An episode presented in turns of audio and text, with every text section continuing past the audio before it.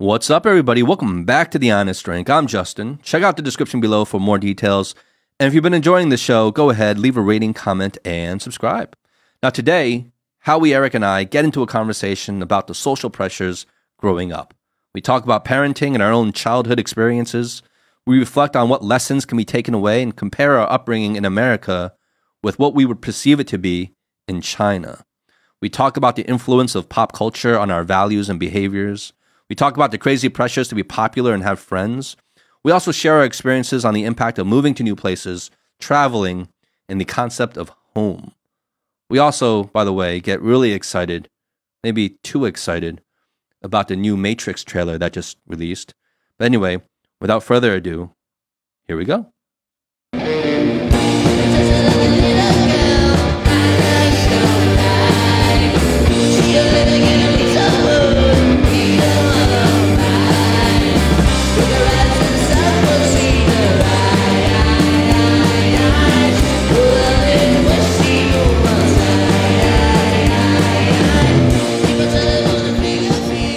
I wasn't being purposely defined. I just didn't know.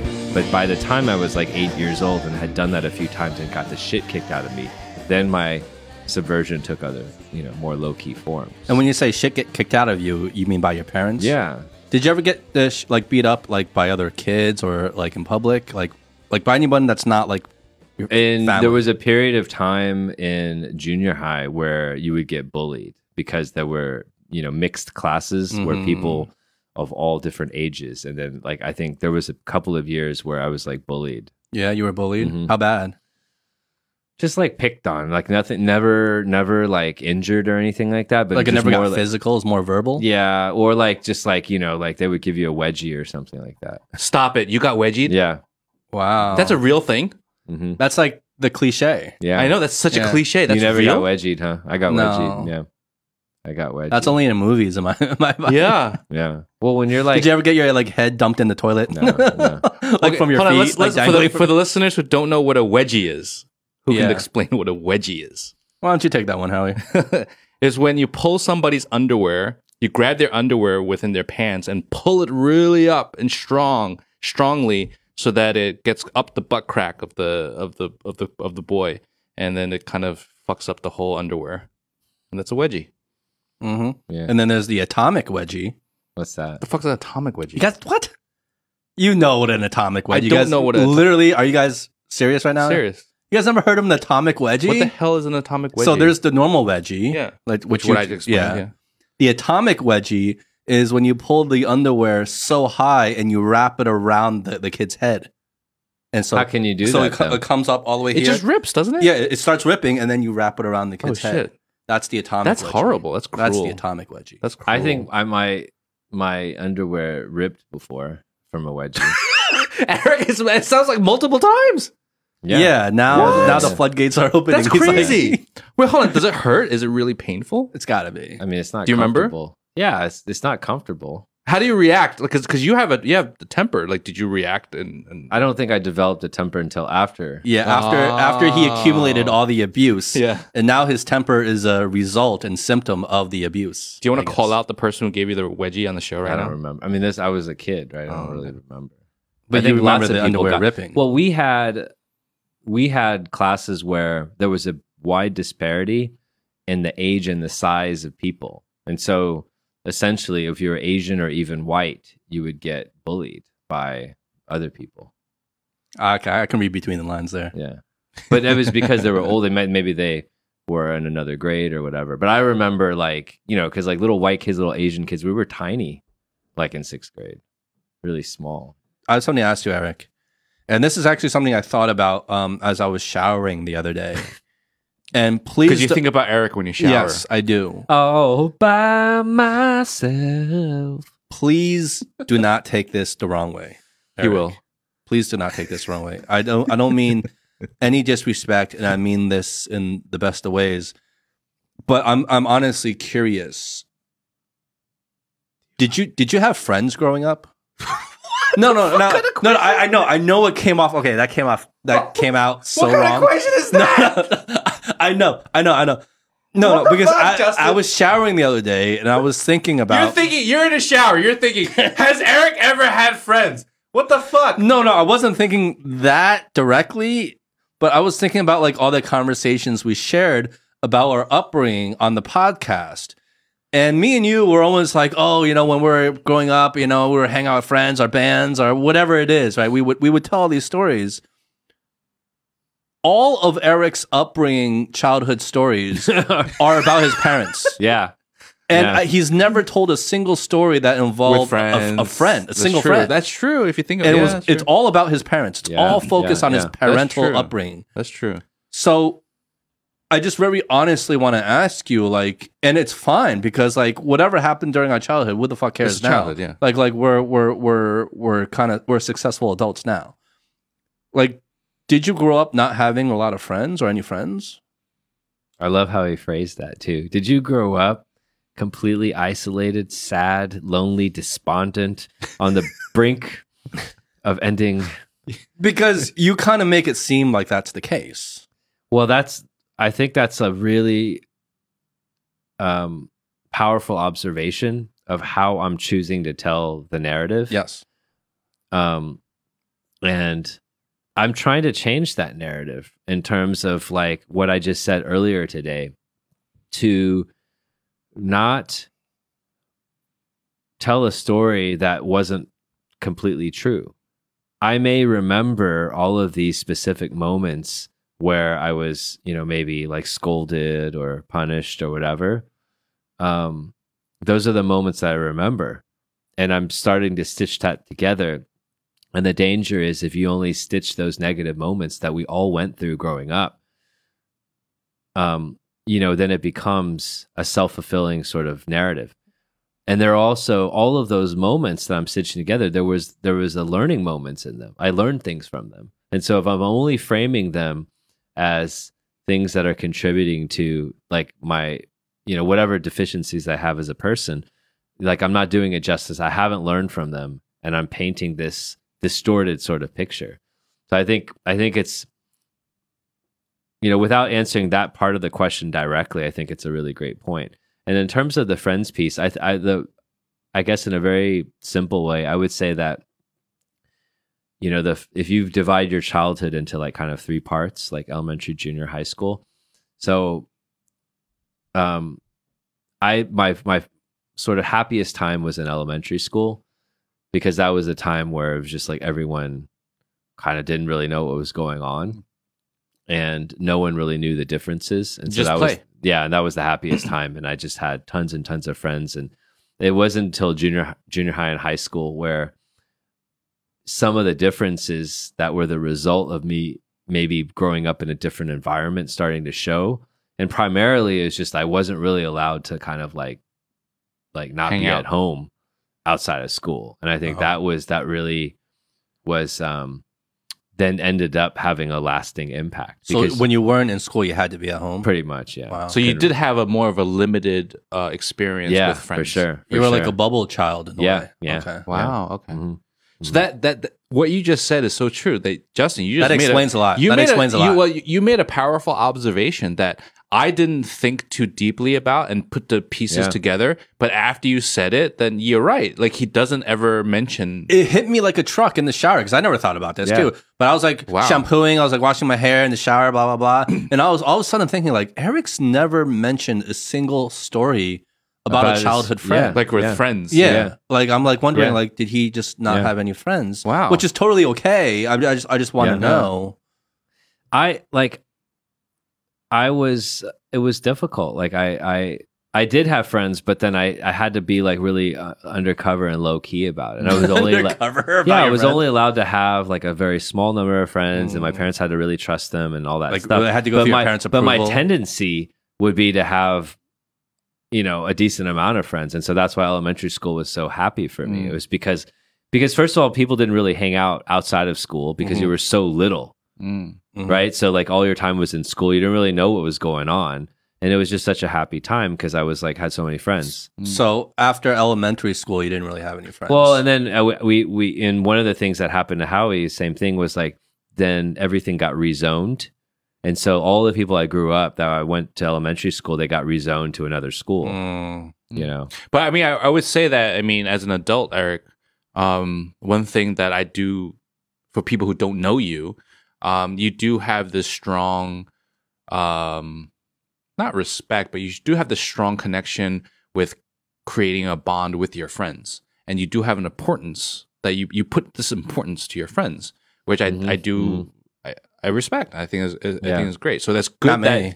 you because he doesn't view you as a friend. Well, So- and this goes back to introverted, extroverted kind of stuff, right? I actually realized that I think like my parents, well, I think my mom's fairly extroverted, but it's the environment they grew up in that created a bit more of an insular, like be self sufficient, be independent, all that stuff. And then that was how I was raised.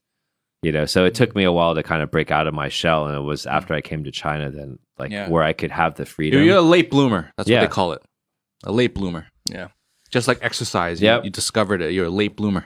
Yeah, Well, now he's all about it. Yeah. He's all about it Yeah, now. well, we're, hopefully- we're, we're like like fan banging. I mean, like uh huh. He's like telling us very basic things about exercise that like Yeah, we we're like, grew uh-huh. up with, and he's like, but it's like a new to him now. This exercise is amazing. yeah. well, as more and more He's people. like, did you know this about exercise? So we're like, yeah, I mean, that's. I mean, you guys are killing me too, right? Because We're fucking with it. Just being No, but- stupid. no, and this is after you're telling us that someone made a comment to you that like we were like I was like ripping on you on the show and like being an asshole to you. around. no, I, I'm fine with it, but but you guys don't realize you're actually killing me because there are more and more people that maybe I work with that listen to the show, and so like it's like I'm fucked now. Like they're like, oh, we might not. Yeah, he might not be such a good culture fit for us anymore.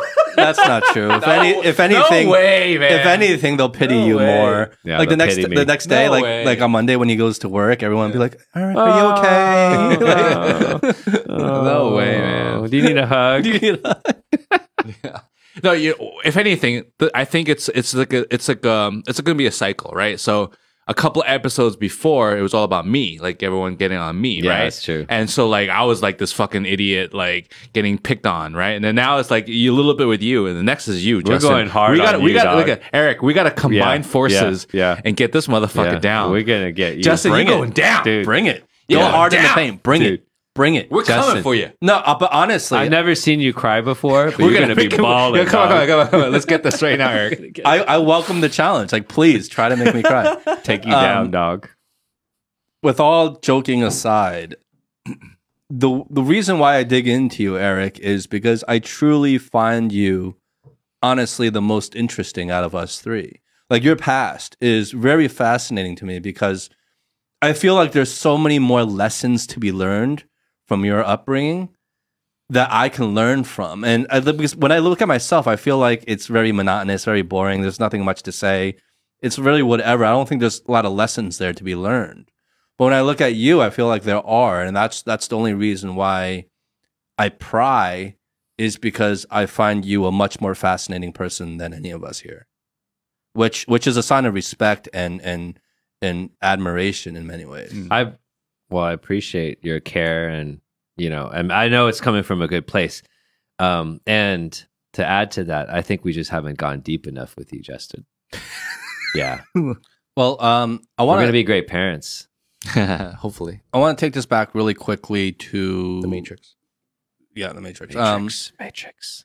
kind of parenting and you know kids and and our own kind of upbringing and this whole idea of popularity um the importance of popularity that we felt growing up and i wonder like i wonder it's it's it's curious like because i wonder like how and we spoke to this on Ted, with ted on on that episode where we felt like in america there was a more emphasis on athletics and here in China, there's more an emphasis on academics. And growing up, like most of the time, the popular kid would usually be The jock. the jock, like the person who was really good at a sport, right? Because that was like for sure. like athletics was like more of the religion back then, right? Like if you were good at really good at a sport, The smart kid was not the most you popular. were the man. Yeah, the smart kid was in fact the opposite of the popular kid. He was mm-hmm. like the dork, the nerd, not the popular Yeah. kid, right? Unless the the smart kid was also a jock. Exactly. Well, they, that, that's like the holy grail, right? That's the holy grail. So I wonder, mm-hmm. like, I have no idea, and and I, I, many of our listeners will probably be able to answer this, but like, I wonder in China is the popular kid the one that's really good in academics because there is that emphasis on academics here. It's like mm-hmm. their sport, their Yeah. athletics. So it's like the most popular kid in school, like the kid who's like has the best grades. is, Yeah. is that how it is Well, I- what I've heard is that one part is yes, that's one, that's one of them, but also even more so is zhang 长相 like the prettiest girl, mm-hmm. like the mm-hmm. handsome guy. Oh, that doesn't change because that's also true. yeah, that was yeah, also yeah. true in anywhere, right? Yeah, yeah, yeah. Like the hot girl someone's going to be the yeah, like the, the, pretty girls. like everybody girl. wants to be around them, you know. And like if they, but they, if they're smart as well, that's the holy grail. Ooh, You're like Ooh. like you'll that's the heartbreaker. You'll me, heartbreaker. You know, Ooh. then there's like number one popularity. Well, okay, let's unpack the the U.S. side of this piece a little bit. So we made the statement that the popular kids we're making really sweeping statements, and th- you know, I I hate I really hate doing that sometimes because it Yeah, you kind do. of it Hate gets me because I That don't- is that is your uh, co- um, catchphrase. yeah Or it's my pet- generalizing, making It- it's my pet, sweeping it's my statements. it's my it's my pet peeve, right? And the reason it's my pet peeve is because I've in general, I think our show we try to we we operate off of emotion, but we try to make sure that we validate through facts and through data, and we know that that's important. That we're not just operating based on our bias. well, Um, we're operating based on our own individual experiences. Yeah. So you might have a different experience sure. where maybe in your brain the uh, the Yeah. popular kid wasn't the jock or wasn't the Right. you know like I'm I can only speak from my own personal Yeah. experience. but we are trying to have conversations around things that we think are reasonably true without having to go to all the data because we don't have time to do all the research.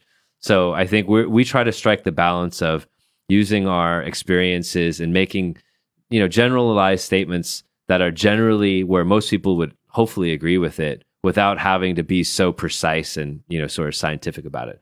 But I would I would tend to agree, so I wouldn't disagree when if we were to make a blanket statement that of you know of, of the pop there is a notion of popular kid in US culture, especially in high school, and um, popular kids generally are associated with people that are great at athletics. I would say generally that's true, right? And and you wouldn't find a whole you know extreme amount of Especially coming from Texas. Come on. for sure, for sure. It, uh, and athletics is really prized, right? But why is that the case? I, I have some theories, but why do you think that athletics are so important in American society Mm. as it relates also to the schooling system in high school and even in college, where athletics are hugely, hugely important? There's Yeah. tons of money in it. Yeah.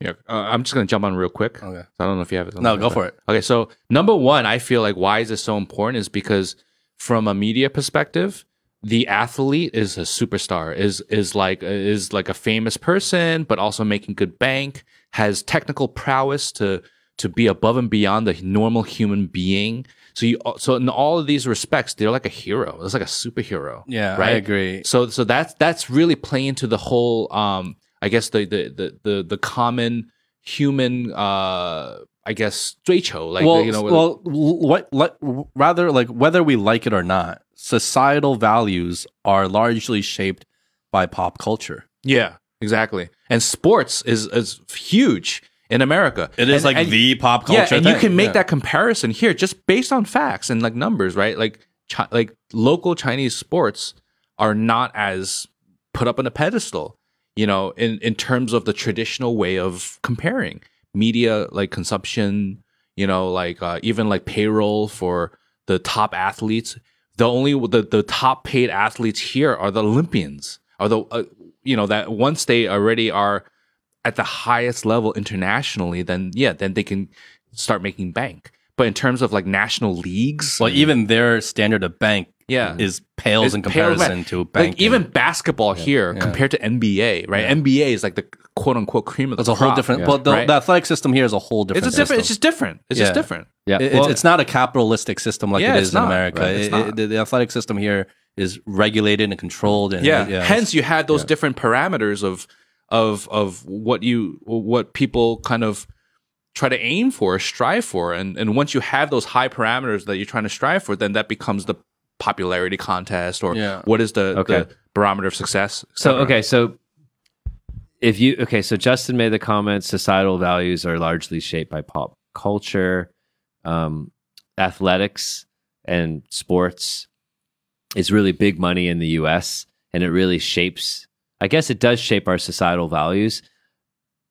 What do you think the impact is of this of, of sports shaping values in a place like the US, which has much less history, just a couple of hundred years versus like a place like China where like I'm just thinking like pop culture in China has influence, but then you've got like Confucian pop culture or whatever it is. And so there's so much history that shapes the values here. Is it harder for pop culture and sports to influence people's values? because there's such a much deeper connection that can go back thousands of years, whereas the U.S. is a lot younger. Yeah, um, I I really have no idea. I mean, that that that's that's a complicated question. I I yeah I I really have. Well, I think no well, I think if you only use America as your comparison, then then maybe because of it's such a such a, a short duration of history. But then if you go into like Italy, you go to other European countries that have a little bit more historic, like Greece and stuff like that, where you had like the Olymp- like Olympics came from Greece. You know what I mean?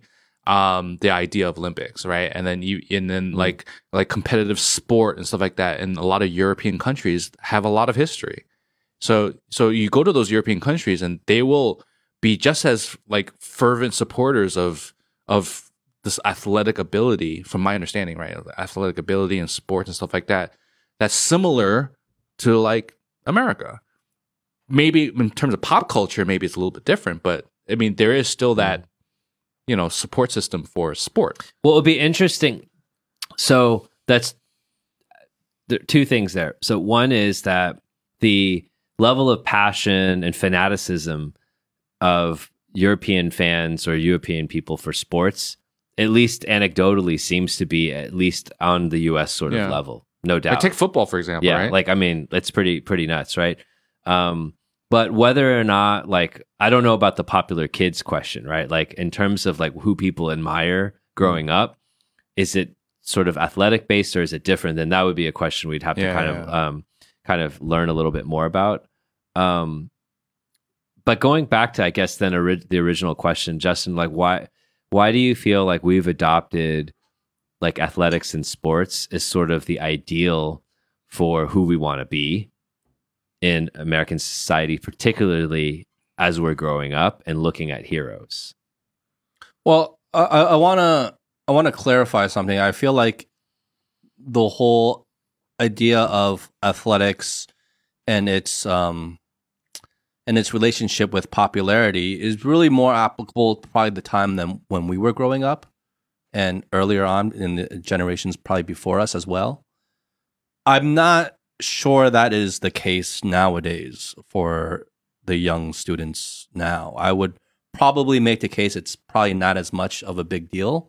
I think just from my outside view, I think probably the um the, the zeitgeist of the of the of the younger generation now in America has changed a lot since when we're growing up, and there's probably not that same emphasis on sports. You're probably they, they probably have another thing that's like, really- social media and yeah, and- I don't know. I don't know what it is, but it's probably like something that something else that's really cool for them. And sports is like not that cool of a thing anymore, you know.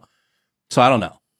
Um, but you know, as it relates to our upbringing, I also think it's like where we are as a society, right? Like, I think the timing really matters, and in the sense that I feel like at the time when we were growing up, and you know, this was largely in the '90s and early 2000s. It, it was a time when America, on many metrics, and if you, I think, if you looked at kind of the general zeitgeist of American culture during those periods, it was one of the golden ages and heights of American pop culture. Like at the age when we were growing up, like we are very fortunate to have grown up during that time.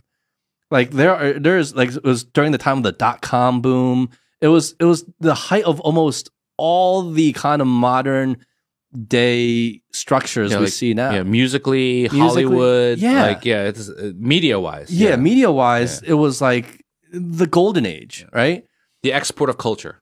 Exactly. And we were growing up in that time, right? And, you know, I was born in the 80s, and the 80s was like the time when it was really busting out everything. No. Uh, so, so well, because that was also during the advent of of, of information technology and Yeah. internet and stuff like that. so America was kind of hitting its stride and its peak in terms of pop culture at that period of time and even economy at that time.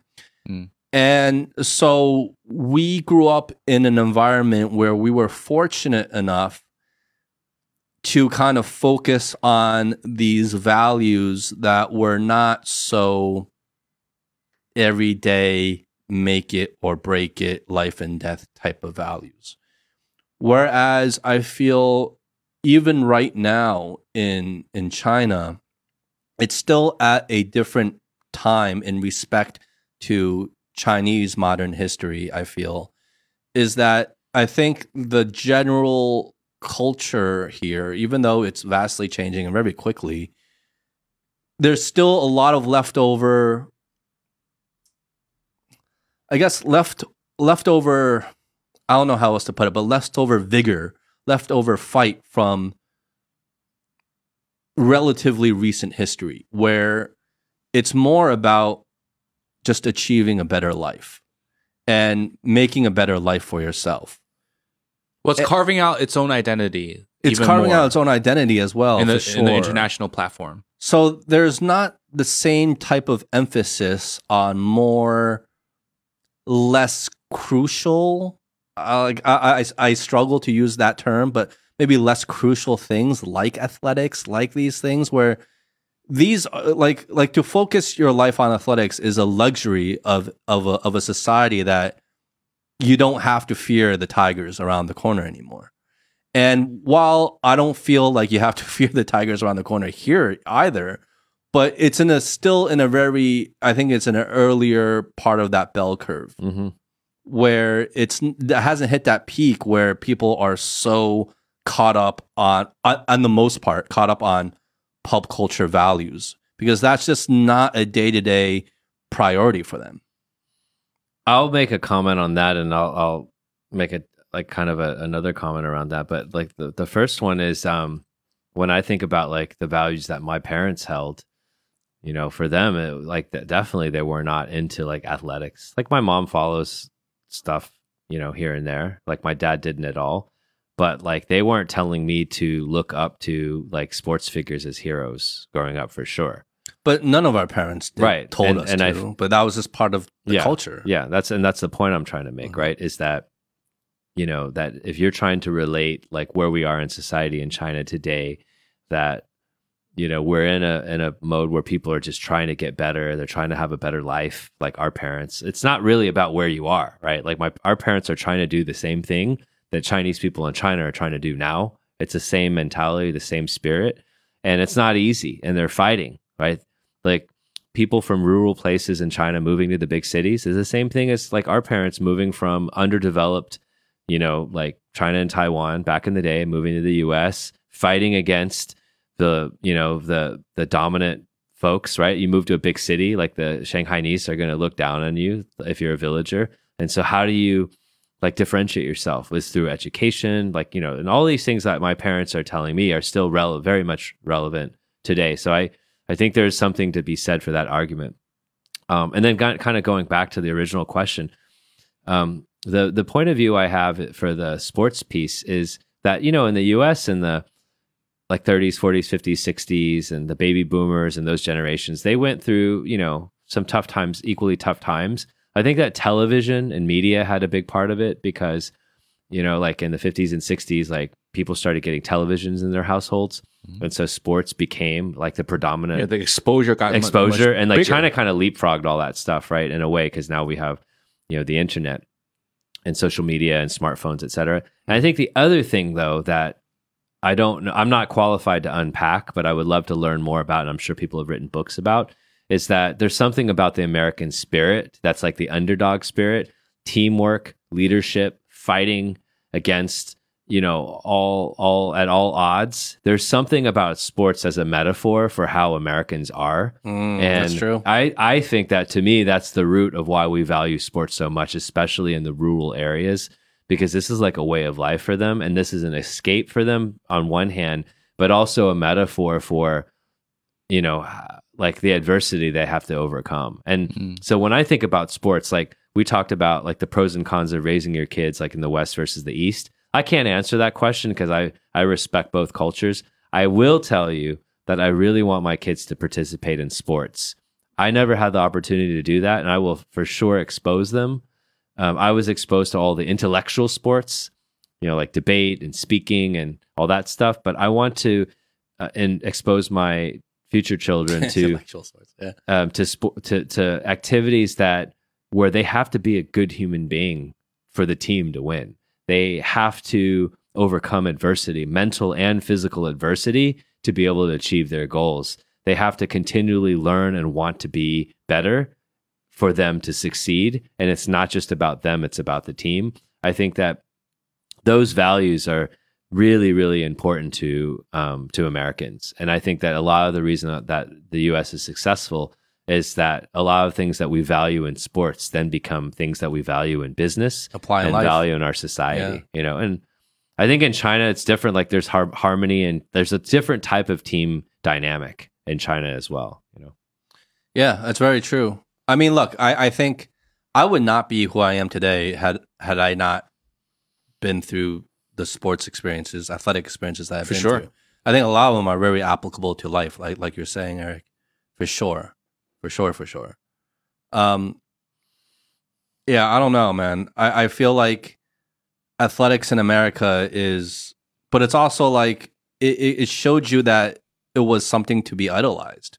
Whereas here, it, it's a different. The culture is different, where it's not as sports figures are not nearly as idolized. It's not like oh, this can They're be your not life. This is a celebrities in the sense that when you see them, people are going to be like, ah, right? Like celebrities. Here, like a sports figure is like this respect. It's like, wow, you got ability. You're like, you know, yeah, well, you're like you're idolized. You're literally it's, it's just a different way of looking at it. well, okay, like to not to go too deep into this, but well, we first of all we know that the U.S. sports system is pretty freaking advanced across. I mean, the country had money, um, it had a really good system, and just the general U.S. spirit. Like Americans are very competitive; they had to fight off a lot of people to even build the country, and so we know it's sort of in the DNA. And then over all the different, Olymp- however you want to measure it, in terms of the Olympics, the last hundred years, in terms of the sports that have been brought to prominence globally, like football, like especially basketball, but baseball, that have really been driven from North America around the world, baseball being one of them, right? Had moving to Latin America and Japan. The US has been extremely successful. Very, very, very successful. China is starting to become prosper enough, prosperous enough to be able to develop systems to get people to that level. And so we'll see in the next 50 years do people start idolizing them because it's mm-hmm. also about your performance. Because if you're really freaking the number one, the top guy, and you got to go through all the adversity to get there, Yeah. people will start respecting that. I do think that in China, there's so rich of a history, of thousands of years of people that um the, of, of historical figures that people respect. There's a lot more to choose from, and so that you don't just have like Zhuge it gets Liang, diluted like a little yeah, bit. is yeah, like. Zhuge Liang, or like there's like like Sun Tzu, like there's some serious badass like generals and stuff like that. So there's probably a lot more to pick from. But if there was a Michael Jordan one day, maybe Yeah. people here would idolize him just as much. And so the question I think um, is sort of like, well, who are your heroes? Who are your heroes? And who are the listeners' heroes? Because that really reflects a lot of your worldview. Yeah. Mm. Oh, for sure. And just piggybacking on what you were starting to say before, um, I think one big thing that makes that hero, that identity of the sports athlete hero character, um, is that exposure on an international level. So you say Michael Jordan Mhm. because he is respected internationally. So that automatically makes him stand on this pedestal that is above and beyond a normal sports athlete, right? But then if you use that analogy to, let's say, China, if we were using China, the top ping pong player is not going to be on that pedestal internationally Mm. Because there, there's just this different level of Popularity. popularity. Yeah. And and going back to the whole popularity contest thing, yeah. that's what it is. So that's why you have that like like Cho, like you want to be like Michael Jordan. Yeah, and you know? and that's why that's uh, uh, honestly why we also, uh, well, many people also grew up with an idea of like American exceptionalism because The growing export up of culture. when you yeah export of culture like when you're growing up and you're looking at all your own celebrities being idolized around the mm. world Yeah. You have that pride. versus international celebrities like you don't even know like you don't even hear about them like you're you, have this you have you feel like you're on a pedestal where like oh our country our culture everyone's idolizing our guys right and like when michael jackson was big like oh well, Jesus. fucking like what bigger celebrity Yeah. was that He was the the, globe he was the globe Yeah. and he's he was like an american musician you know homegrown and here is the whole world yeah. fucking idolizing this guy. And of course you're gonna be like, Yeah. okay, well, we're fucking Well, you got the UK We're fucking like shit. fucking holding on to the Beatles to this day as well. holding on to the Beatles, yeah. or the Rolling Stones and the Beatles. well, you know, one thing I just thought of that I, I wonder if it's one influence is that like the US is very much like an individual society, right? It's very much like the individual sort of like one person can make all of the difference. yeah. and just the Western ethic or the Western sort of value system. Um, I have to think in China, like you know, like it's it's that's downplayed more. It's more about the har- harmony, the harmonious Yes. society. It's not like one person. Yeah. Yeah. It's really like all of society. You don't actually want to stick out. Yeah. Like my parents are It's the always group. telling me. I mean, if you want to stick out, make good grades and It's shit. much more communal. Yeah. it's the group. Whereas the Western culture is much more individualistic. Together we will. right. but will you see that changing and none no it's it's nothing is static right? Like i think like you always hear media like i shouldn't say always that's unfair. You sometimes i think you do see media like to take a snapshot and then let that snapshot represent like this is how it's always going to be. And for us that are trying to practice being open-minded snapshots are snapshots are snapshots and things change. And if if you know the last 20 years in china is any evidence of that things will change rapidly so i am very curious to see how this notion of the individual will play out against like societal good Mhm. in china in the next 20 years as things rapidly rapidly change and Mhm. people are developing their own identities and who their heroes are and at the same time you're still tied to 5000 years of history Yeah. That's something very interesting to explore and to see play out as uh, as we grow old, Yeah. right? pop culture versus Confucian culture in the next like 20 years, we got to get a guess. It's actually really interesting. Yeah. Right. Yeah. It's pop exciting. culture versus Confucian culture. It's pretty exciting. you are you are in love with Confucian culture. You bring that up literally almost as much as you bring up It's your just workouts. workouts. it shows my But he didn't bring out his yeah. He didn't bring you didn't bring up your workouts. Yeah. Because he did the push-ups before the recording. Wait, which button? Um, yeah. what the fuck is that?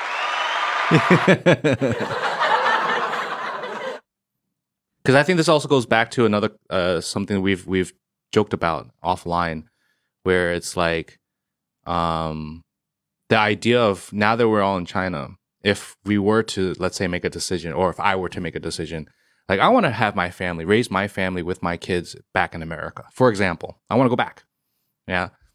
And then it's like I had this thought in my mind. I was like, so wow, you you're saying you do want to go back, or are you saying hypothetically? hypothetically speaking, um, you know, would I go back, right? And then I, then I thought to myself, I mean, if I were to go back, I, you know, I, I would only do it if my boys come with me. You Oh, we talked about You this know? before, yeah. It's like I'll go if Eric and Justin like and their kids and their family is like, yo, let's all go back together. And we all become neighbors. Then the I'll same- do it. in the same cul-de-sac. yeah, exactly. then I'll do it. I'll consider Like, it then. that our kids have their own podcast. yeah, exactly. Like that'd be so fun because then it sounds cool. Because I think we're just like, you know, it, it, it would just be it, it would just be like a more of a you know we're keeping our sort of um what we're accustomed to the life that we have with each other as Mhm. friends, um, but just moving it to somewhere else, and The, the that to me is a Ha-Ha lot more. Well, that's really Appealing. That's, really kind of the uh, the old saying of like it's not about where you are, but who you're who with. you're with. right? Yeah, yeah, yeah, So I mean, as a joke, um, yeah, we were joking about it, but at the same time, I mean, we are facing reality where we're all getting older.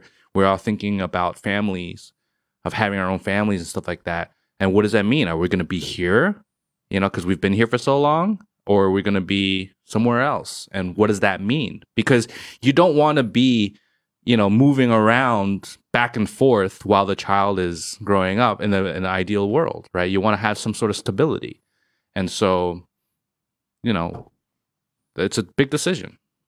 It's a big decision, but I would I would like to challenge that that notion of stability Okay. in terms of geographic stability, right? Okay. Like I don't know because selfishly I I I feel like I might want to be a parent who it has a family that's kind of more that has like more than one home. Like no home base. no, no, no, not no home base, but multiple home bases. Well, y- well, sure, but that becomes almost like vacation homes or something like that, where you're going to spend half the time. The school schools come into play.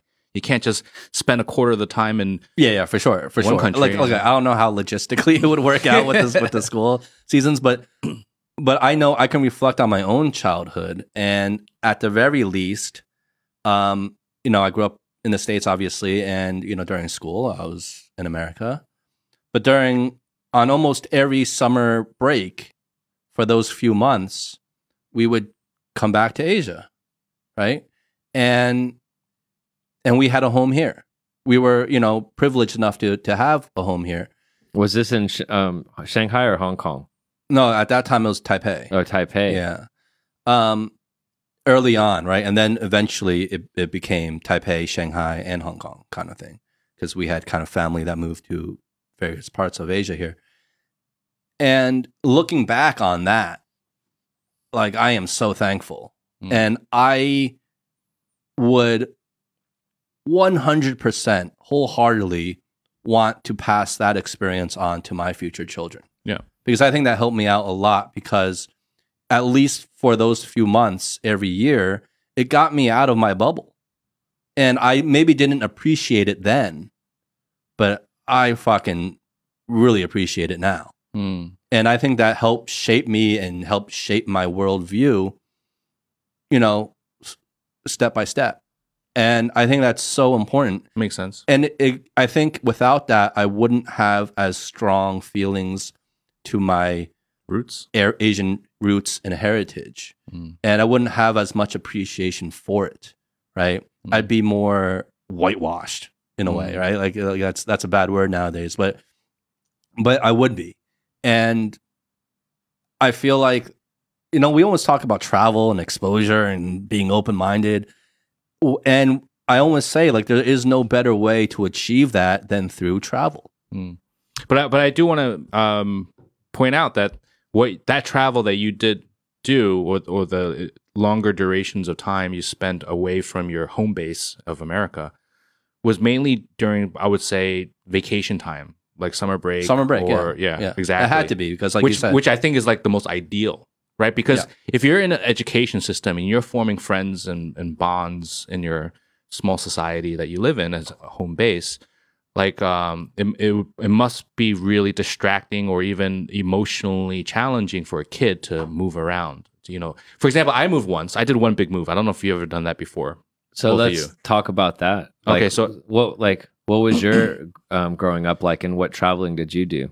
Yeah, so I had a one. I had one big move, right? So um, when I was born, all the way till I was um, ten years old, I was in Long Island, New York. Okay, Mm. and I was in a town where I was the only Asian, pretty much in the, in school. And and then we moved to what New was Jersey. that like? Did people know. even know you were Asian? Uh, I have no idea. I don't remember much. I just do remember that I got in a lot of fist fights though as a kid. And um, and then we moved to New Jersey, Bergen County, Bergenfield, New Jersey, when I was around 10, 11. And I spent my time there up until high school graduation. Now that move, I remember it was difficult for me as a kid, um, because I was like, even though like I had like my like uh my my my best friends in like Long Island stuff like that, um, I was like, do I really want to like start all over again as a kid? And I remember like moving there, and it, it took a while for me to kind of like get accustomed and and make new friends and stuff like that.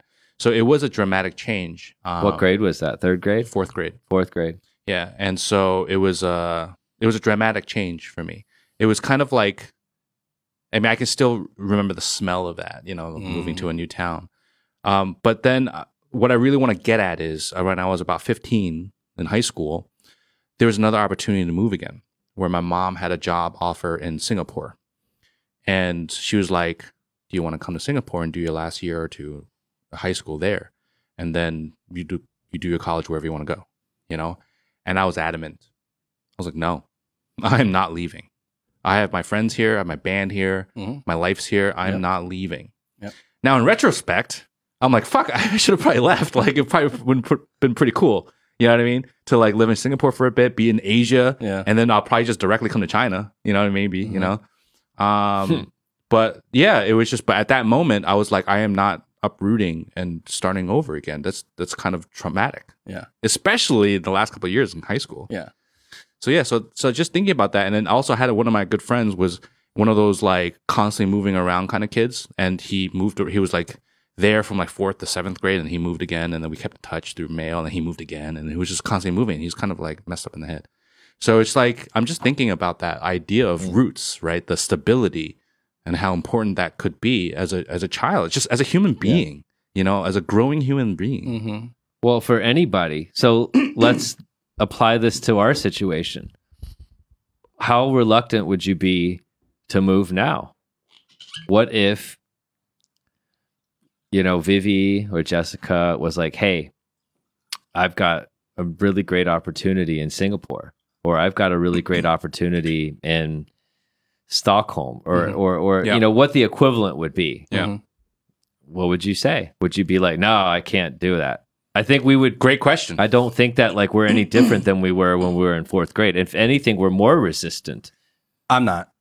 And I, I get what you're saying because I used to be just very resistant. But this is actually a topic that I've I've discussed. Um, not on the show. I'm sure we've all had this type of personal- discussion. Yeah.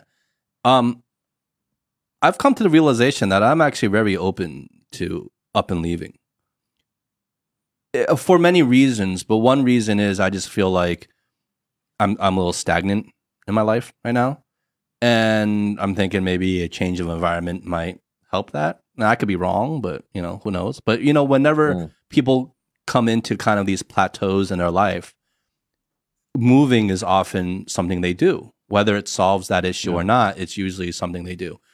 Um, so I'm I'm actually very open to the idea of it. It would obviously depend on a lot of details and factors and and context of, you know, what that move would would imply. Mm.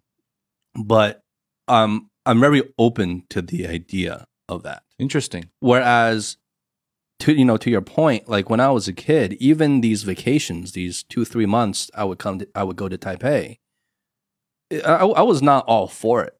You know, I talk very positively about it now In retrospect, in retrospect, but at the time, it's summer break. I, it's summer break. All your friends are back home.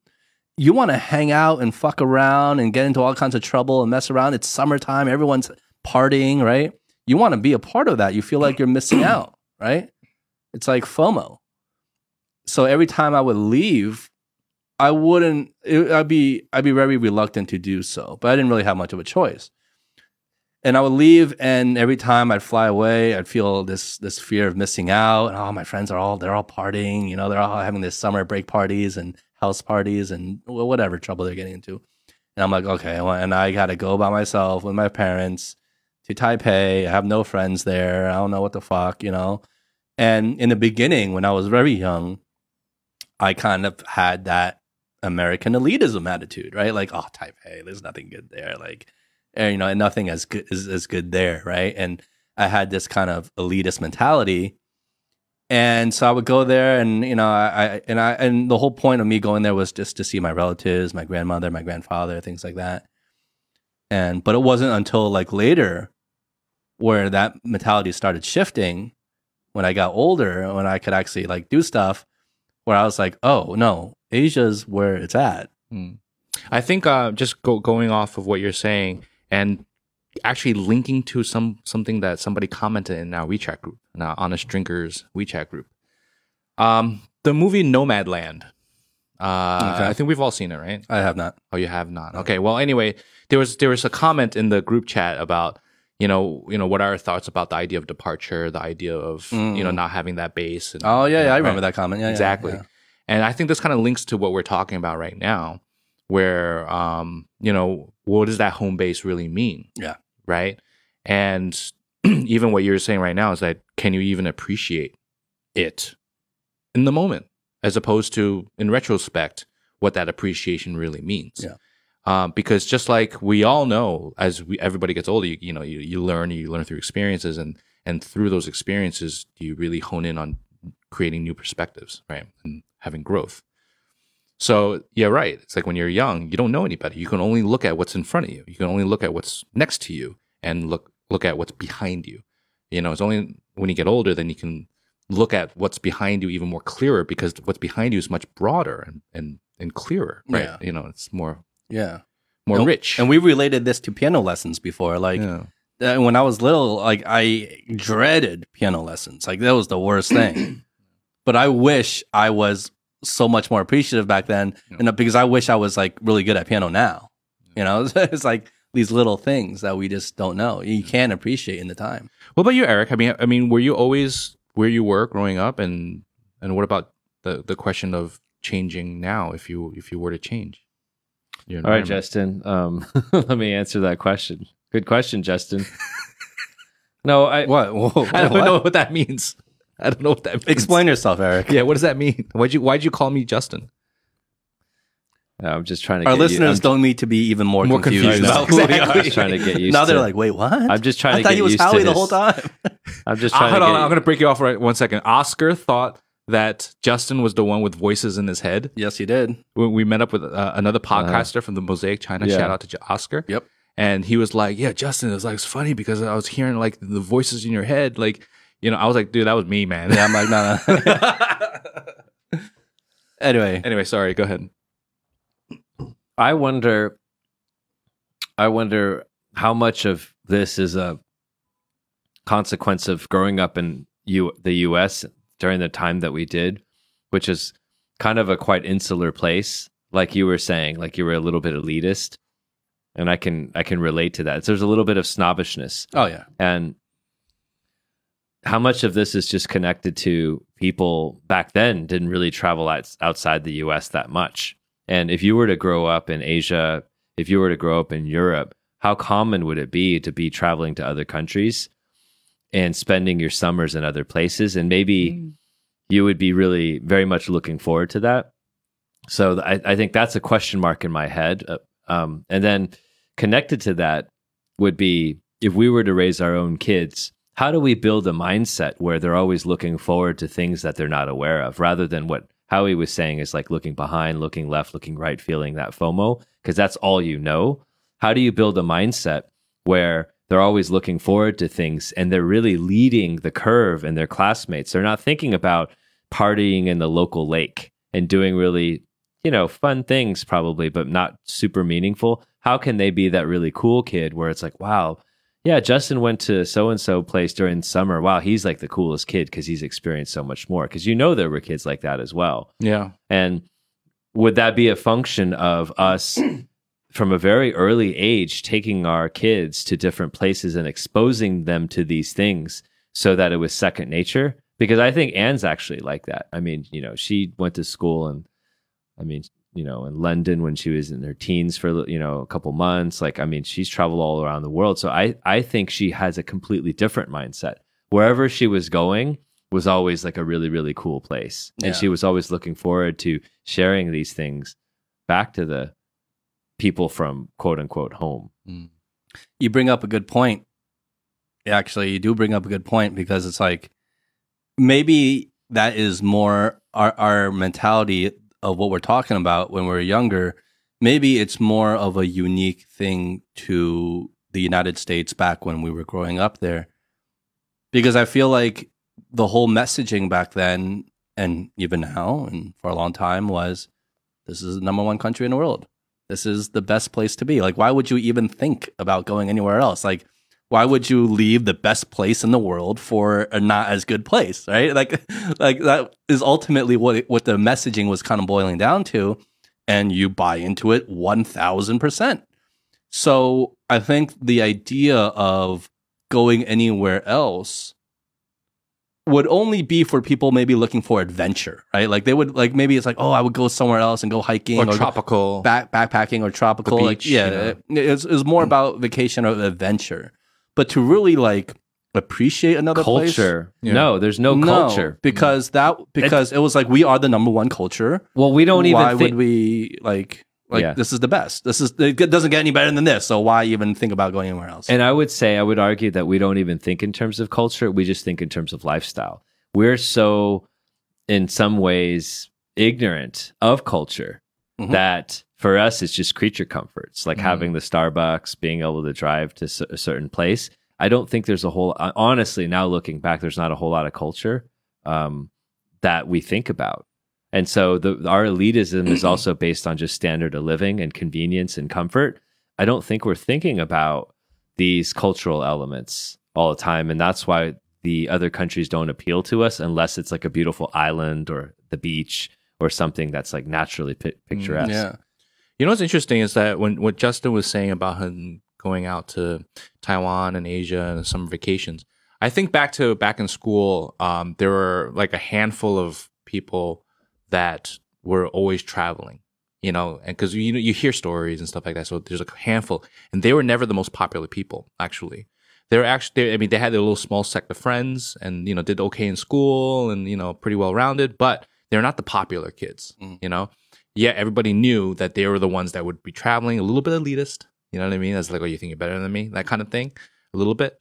Um, but they were not the most popular ones. But then at the same time, I think back to what you're saying now, and I'm like, yeah, but they were also, um, you know, in retrospect now, looking at them, very well rounded. Like, you know, old as older as adults now, like they're doing pretty well for themselves. You know what I they mean? They seem to have a, a little more wisdom Yeah. than the other kids. yeah, and then meanwhile, you go back to the popular kids in in school, oh, they're not. and you're like, what are they doing? You know, not- like what are they doing doing right so now? well. You know what I mean? Oh, I know. I know some popular ones. they're, they're not. Doing it's like, so what are well. you doing? So then I think it's like for parents that are listening and stuff like that, it's like you know, I think it's, I think it's like you, you do you do have to trust your gut in terms of how to lead your child and and and it is always good to experience new things, you know, just to open up perspective a little bit. I think you know, Absolutely. And I think that when you talk about popular kids, I don't know why that sentiment and that perspective was so important to all of us growing up. Yeah. It's universal. it And is I- universal. What to be liked? Yeah. And I I am I'd love to hear from our listeners, you know, wherever you are, but we know there we have a lot of listeners here in China. Is that do you- is that the same thing? Like with the the schooling system here and the dynamics of uh, how things work here, do you guys have this sort of popular kid kind of syndrome as well? And do you know when when you were growing up, what did that really occupy um, a lot of your of your mind? Yeah. because that was like a huge thing. Like when you say that, that's probably one of the defining sort of um, thoughts that I had growing up, Mm-hmm. especially starting in about junior high. I think in elementary school, like we really didn't understand the concept very well, and it just everyone was friends. But getting into junior high and particularly high school, this sense of like, do I belong? Am I part of these?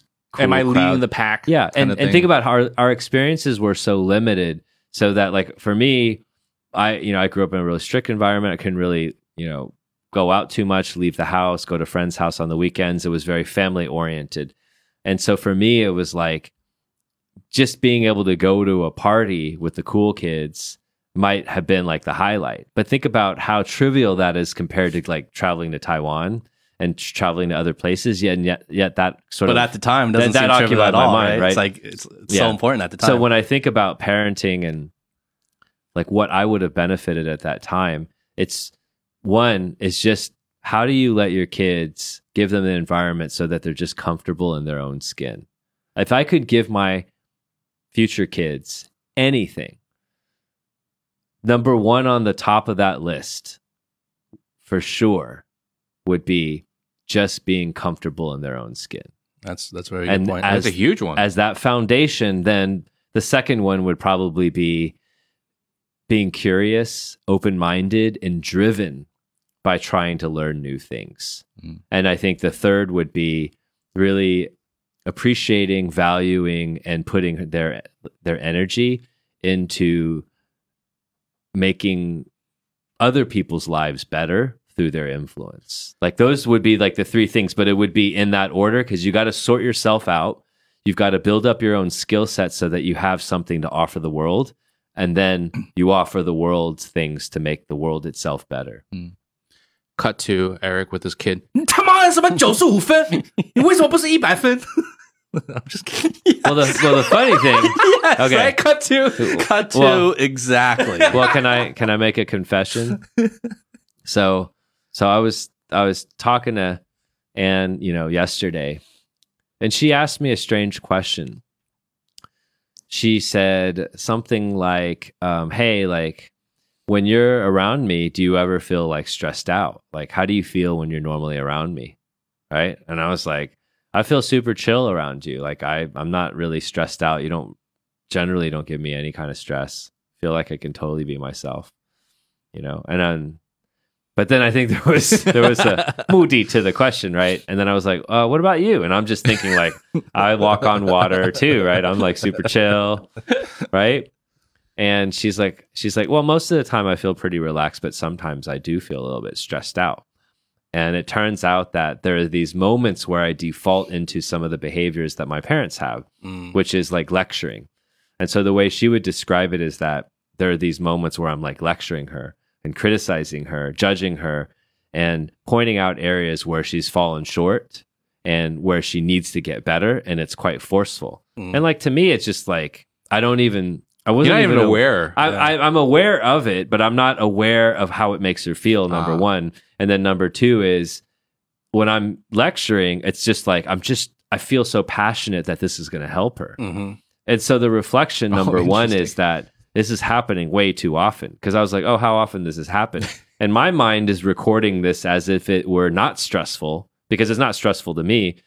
And so I'm thinking, oh, maybe once a week. But she's like, oh, like every day, you know. And whether or not it happens every day, it might not be every day. But but the fact of the matter is that the stress it might be causing in that intense moment, they're not long periods, right? Mhm. But in that five minutes, makes her feel like it's constantly happening.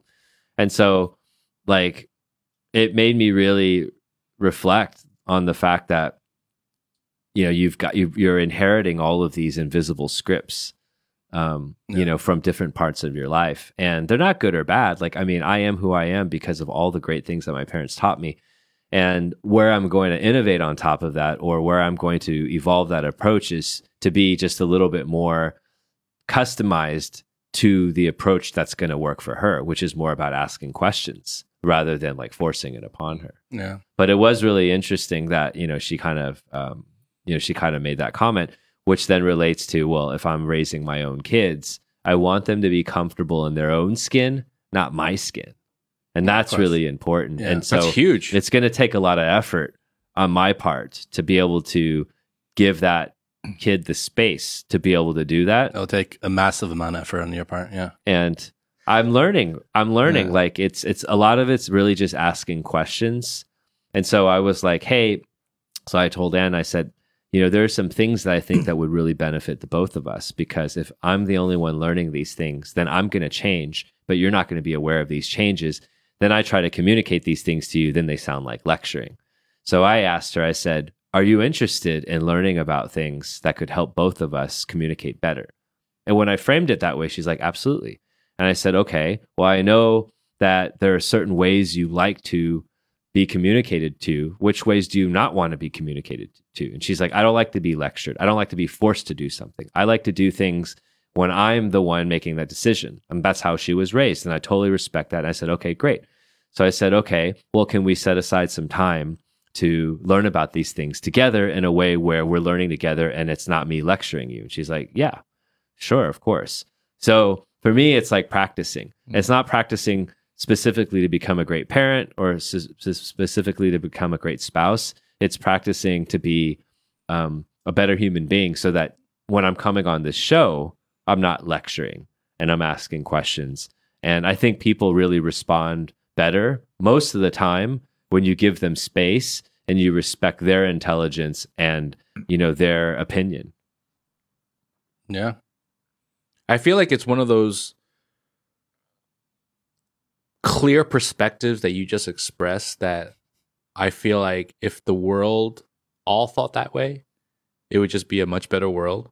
Yeah. But then you have the human condition come in, which just like you said, Mhm. you just automatically regress to a certain regress. like a certain mode, That's my middle name.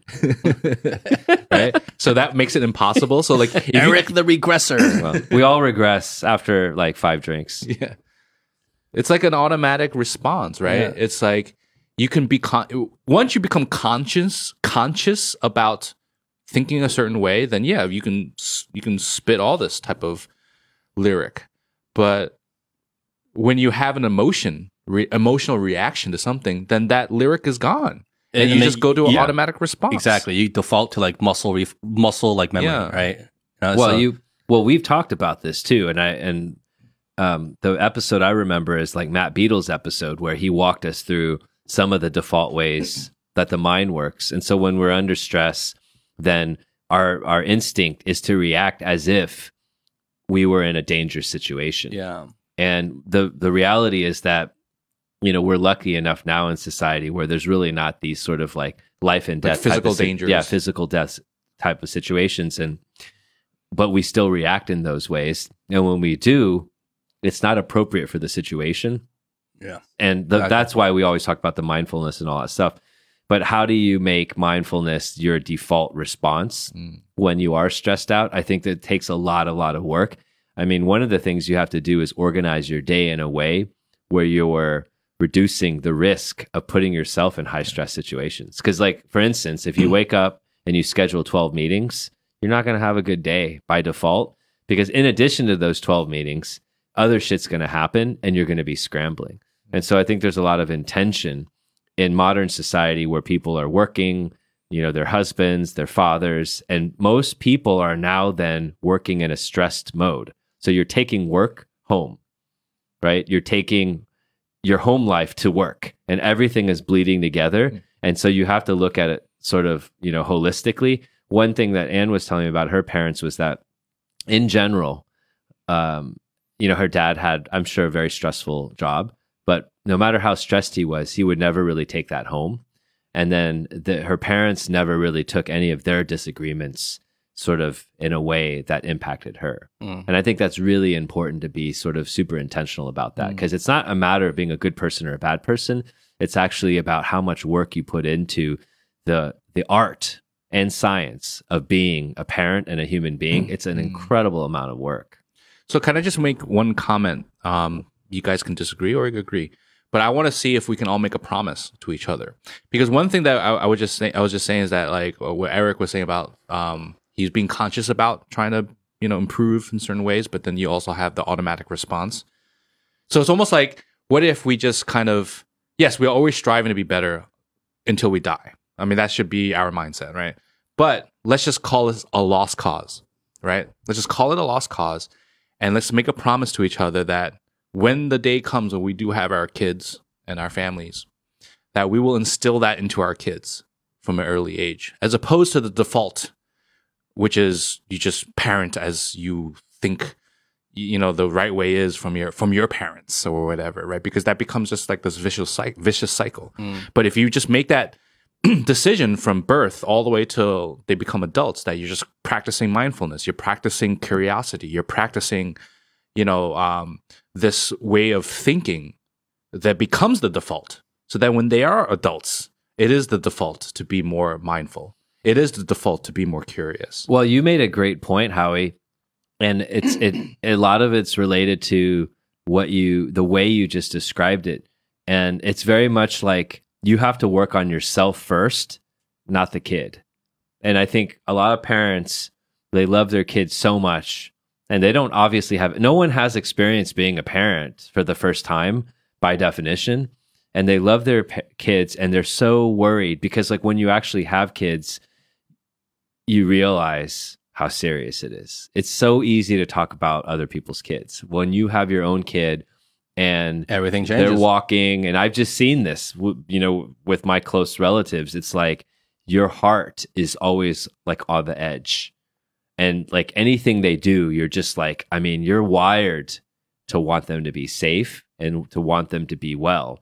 And that's where the tiger piece comes in. We're actually wired to be kind of tiger parents And what you just said, Howie, was about us. Like, be mindful, be conscious, and you really have to work on that. Forget about the kid for a moment.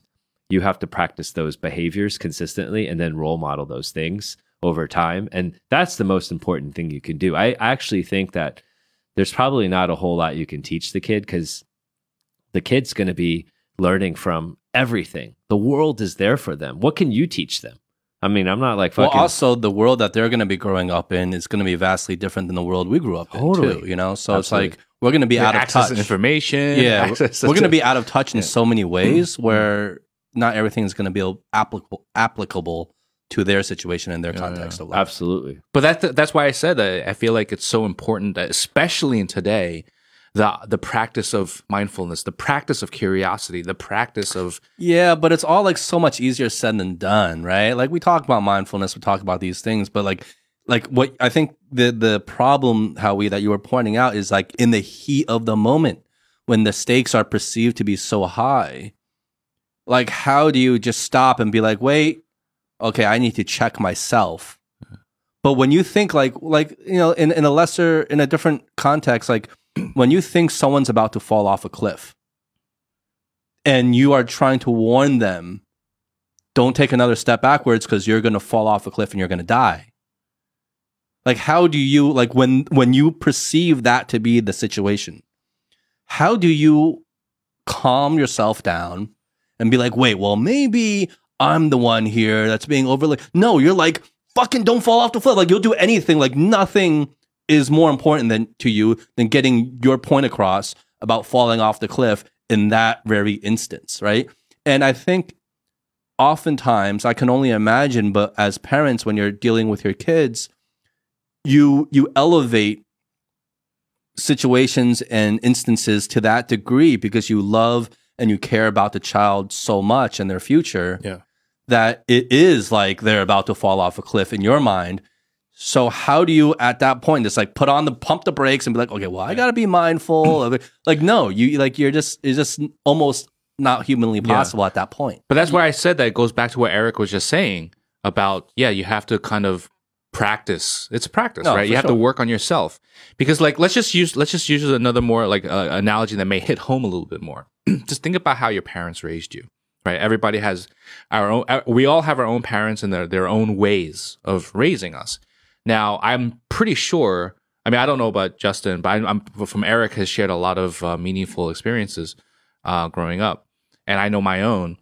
Um, if if I were to say my parents practice mindfulness, if they practice that the whole curiosity mindset, um, and not put their own objectives and and sort of preconceived notions of what a childhood should be on me, maybe it would be different. You know what I mean? Like I, I can literally think about that. Like like uh, because for example, my father was very um, aggressive in terms of discipline, and and like if he was like less about that because he was the guy that was like if I brought home like a anything lower than A, he'd be like, "You get the whip." You know what I mean? oh, really? yeah, yeah, yeah. I never knew that. Yeah, about yeah. Okay. Um, and so, um, yeah, so I was like, if he, if all of a sudden I'm imagining him practicing mindfulness, like, hmm, well, Yeah. what is Howie's real interest? like, what is his real, like, you know, personality trait that I should support? You know, and and letting him really soak in his environment, and you know what I mean. That would never happen, you know. But if if that were him, I mean, I think I would probably not have some of the idiosyncrasies that I have now. You know, for example. So that's what I'm saying. Like it's you have to practice yourself first and then Yeah, for move sure. forward. you have to work on yourself. I I would say that um the first thing we have to do is go back to kind of what you were saying as well, Justin, and acknowledge that it's always going to be easier said than done Mm. and always really like hold that as sort of this core value that no matter how much we talk about this on this show, when that kid pops out, all the rules go out. And it's like the Mike Tyson or whatever quote, right? It's like once you get hit in the face, Everyone has a plan until they get punched in the face. yeah, exactly. So I think like we have to have some core sort of principles or ways of looking at things, and we there's no guarantee, but if we go into it like, yeah, we have a plan, but it's all going to go out the window. I feel like that will keep us more agile. Because if you go in thinking you have the perfect plan, as soon as you get hit in the face, you're starting from ground zero and you're like, you're starting from scratch. But if you go in knowing that this might happen, I think that's pretty key. I do think we have to keep working on ourselves. There's the reason why like people don't have kids when they're like five years old, right? They're not ready for it. Well, And they so- physically can't Yeah, they either. when they they're physically, they physically, they physically can't either. But people used to it to would be illegal as people Yeah, used to Eric, come have on. kids There would be Because my mom- major like- crimes and here- here's for the that funny to be the thing. my mom used to sort of um she would lecture me and it was al- almost comical because i would find it comical and she's she would just say like look eric like and i you know maybe i was like 13 she's like you know at your age like 古时候古代 you, like you would already have a kid right and i'm Mhm. like here i'm like 13 years old and i'm like don't be ridiculous mom you know but like she had a point where like people back then i mean they just yeah. like they Oh, had yeah. kids at a very very early age but now we're lucky like we can wait we can you know we can experience the world in a way where we can um, understand learn and come to grips with different types of realities i have had recently i would say probably in the last month or two new learnings. And the learning is that i have tried to um, not blame my parents for anything because they meant for the best. And who I am today is I'm grateful that who am I who I am today is because of them rather than holding on to this belief that I used to have for a long time that all of my flaws and weaknesses were because of them. And I Mhm. held down onto that really tightly. And the longer I held on to that the longer I would be the way that I was. Or because the more truth you you you put That I to would give to yeah, it. yeah, give to and so I did not give myself a path to changing because I ascribed everything that I felt wrong about myself to them. And that was totally, totally, totally not fair Mm. because how I view myself and if I'm okay or not okay, that's I define that. It's true. Um, you know, I, I can only relate it to like parenting. Obviously, none of us are parents. I want to I want to coin the term. It's kind of like um, the person from the future complex, back to the future complex. Let's put it that way. And what I mean by that is, as a parent, and when you have a kid, because you have lived so much longer than your child, and you have been through so many more experiences throughout life than your child, you feel, and sometimes justifiably so, you feel like you have a larger degree of wisdom than they do because you've seen more, you witness more, you know, like, oh, I can see what you're doing because I used to do the same thing and I know exactly what that will lead to. So it's kind of like a person who is coming back from the future, right? Imagine someone who's coming back from the future now to our present day and being like, look, guys, I know how this all plays out. I know exactly what is going to happen. I know exactly the path you're on right now, exactly how it's going to Yeah, unfold. you need to get on this path. Yeah, you need to get on this path. And there's almost nothing you can say to that person in the future to change their mind because they are from the future. They, lived know, it already. They exactly. They lived it already. They know exactly how everything's going to unfold for you. And that's kind of how like parents thinking merely from the fact that they have lived longer and they have experienced probably many things that you haven't even gone through yet or things that they've experienced that you are going through that they went through themselves. So it's they feel like almost like they're talking to you from the future. Like they are the future version of you trying to talk to you and steer you in a better direction. So it's kind of, you know, it's very analogous in that sense where you kind of have this almost, um, I, I don't want to say God complex because it's not, but it's like this third eye complex or this like this future sight complex where you already know how things are, are going to unfold. Yeah. And the downfall, the pitfall of that that I'm starting to realize is that because it's not just a parent, you know, thing in the future. It's anytime there's asymmetry of information. It's that we think that information is enough and it's not enough. Mm, yeah. It's not enough because people are complex emotional and experiential people uh, you know creatures so we can we need to leverage the information but then help that person go through the right Well, experiences because information is finite, right? Because it's already there, it's established, right? There is no other possibilities because what you experience is what you experienced.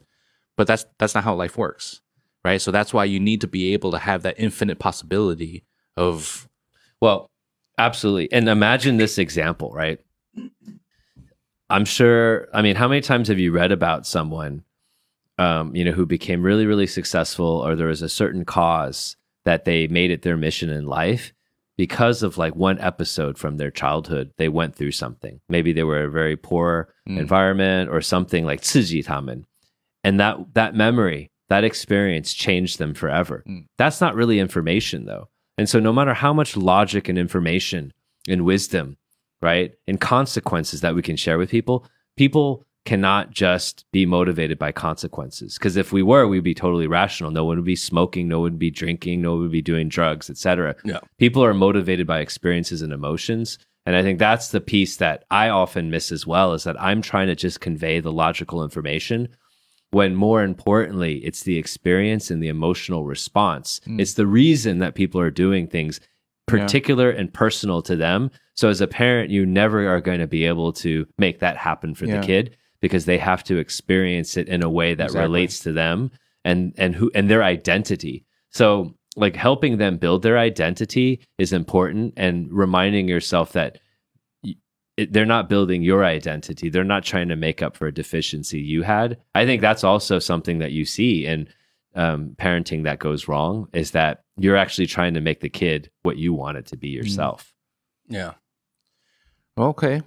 Have you ever questioned the nature of your reality, Justin? Yeah, all the time. Wait, hold on, Literally real, real quick. Let's let's Literally wrap up. every day. let's wrap up. Let's wrap up because I think we already like went to this topic all the way down to the deep ends. to the bone. But um, real quick, Matrix, the new Matrix trailer. yes. Everybody watched it? Did you watch it, Eric? You didn't watch Eric it. doesn't watch. I watched it. No, I'm gonna. I love the Matrix. We love the Matrix. It's Matrix. a fucking but, classic But film. Matrix Three was just so bad. The degradation of quality from one, two, three was bad enough that you question the Wachowski sisters. But the the so much the, enough time has passed where now when they're releasing a new Matrix now, despite what you mm. think of Matrix two and three, you got to be all You in. gotta for this. be excited yeah, for that you shit. Got because the fir- because just based on how brilliant and groundbreaking the first Matrix is, on that alone, the first Matrix changed our culture, changed our reality It really did. and and just on that alone, you can forgive. By the way, I actually very much enjoyed Matrix one, two and three, but even if you didn't, like just the Matrix one alone Yeah. covers any misgivings or or any failings on that part. Yeah. And now after all this, how much? How many years has it been? 20. Since- Twenty years since the last Matrix Yeah. or the first Yeah. Matrix? Well, the first Matrix was over 20 years. so twenty like years since 98 the Matrix first three. one was like in the late '90s. Yeah, late 90s. so twenty. It's been twenty years since the Matrix three.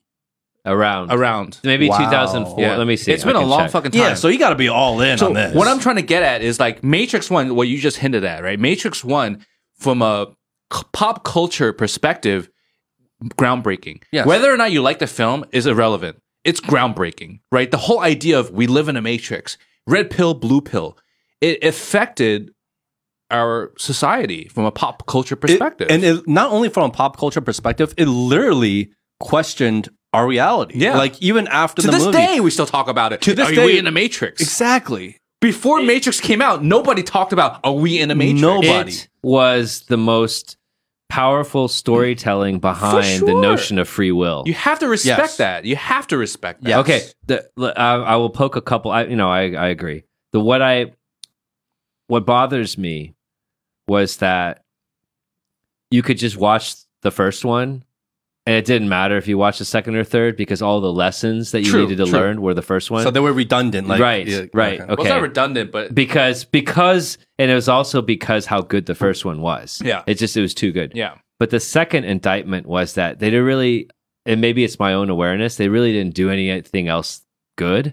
And so when you think about like Coppola with Godfather, with Scorsese, with the Coen brothers, right? They were always able to come up with other content that was equally compelling And no, so it, yeah, I mean, a lot of critics of The Godfather would say the sequels were. yeah, but he did as well. Apocalypse Now. He did a lot. Like Mm. God. First of all, Godfather Two was equally ep- as epic. Godfather Three sucked totally, but the overall body of work that Coppola has proved that it wasn't a fluke. Like he truly is one of the Mm-hmm. greatest of all time.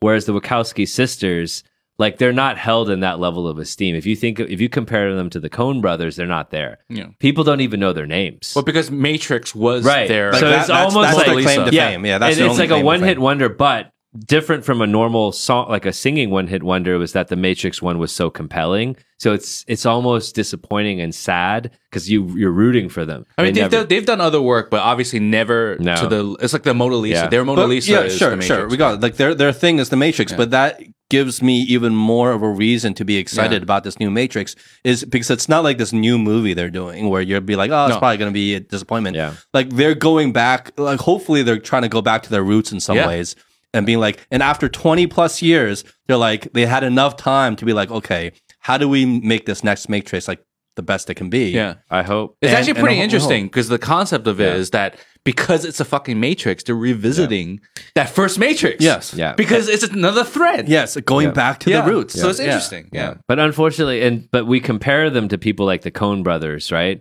You do. I I've never compared. Well, they used to be the them. Wachowski brothers, so I would compare them. But by the way, the Coen brothers, Raising Arizona, Fargo, Big Lebowski, No Country for Old Men- Old Men. So Yeah, and brilliant True, and films.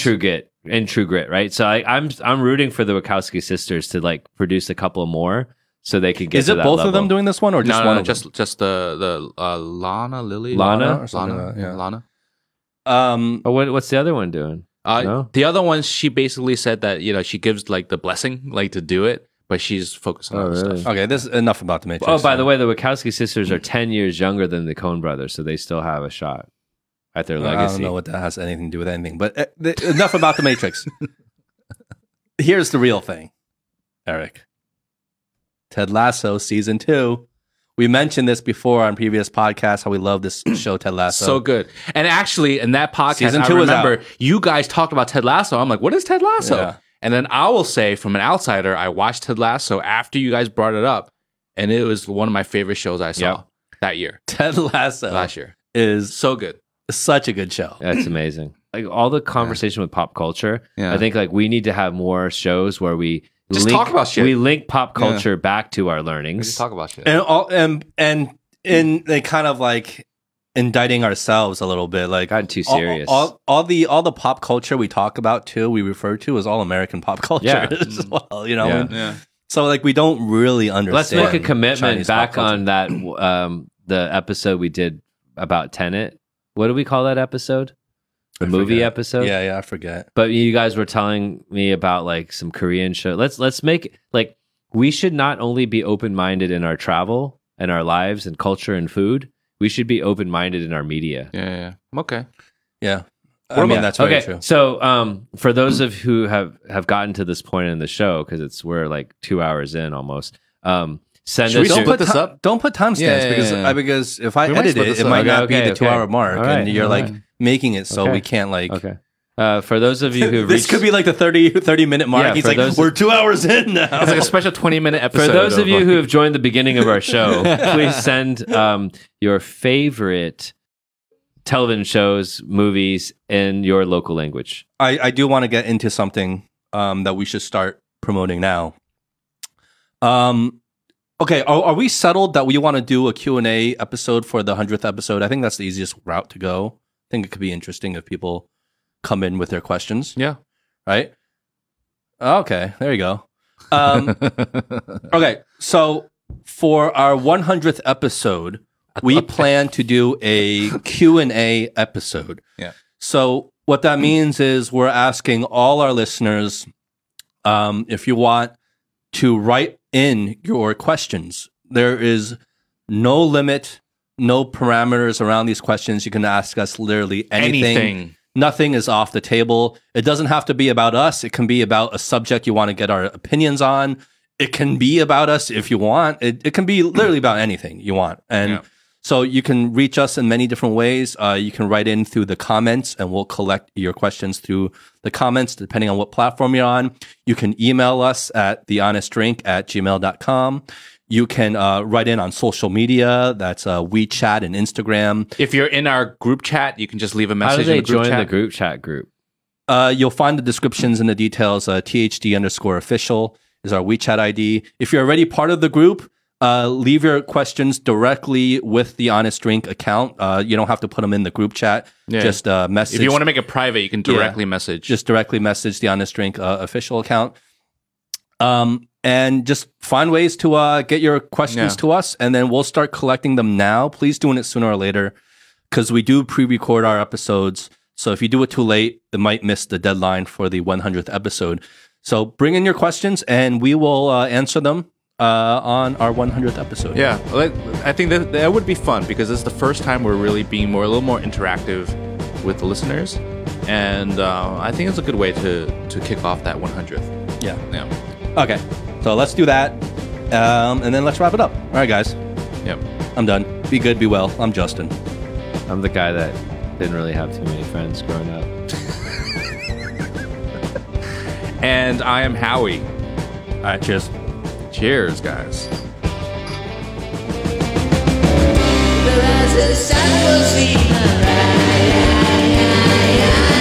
Well,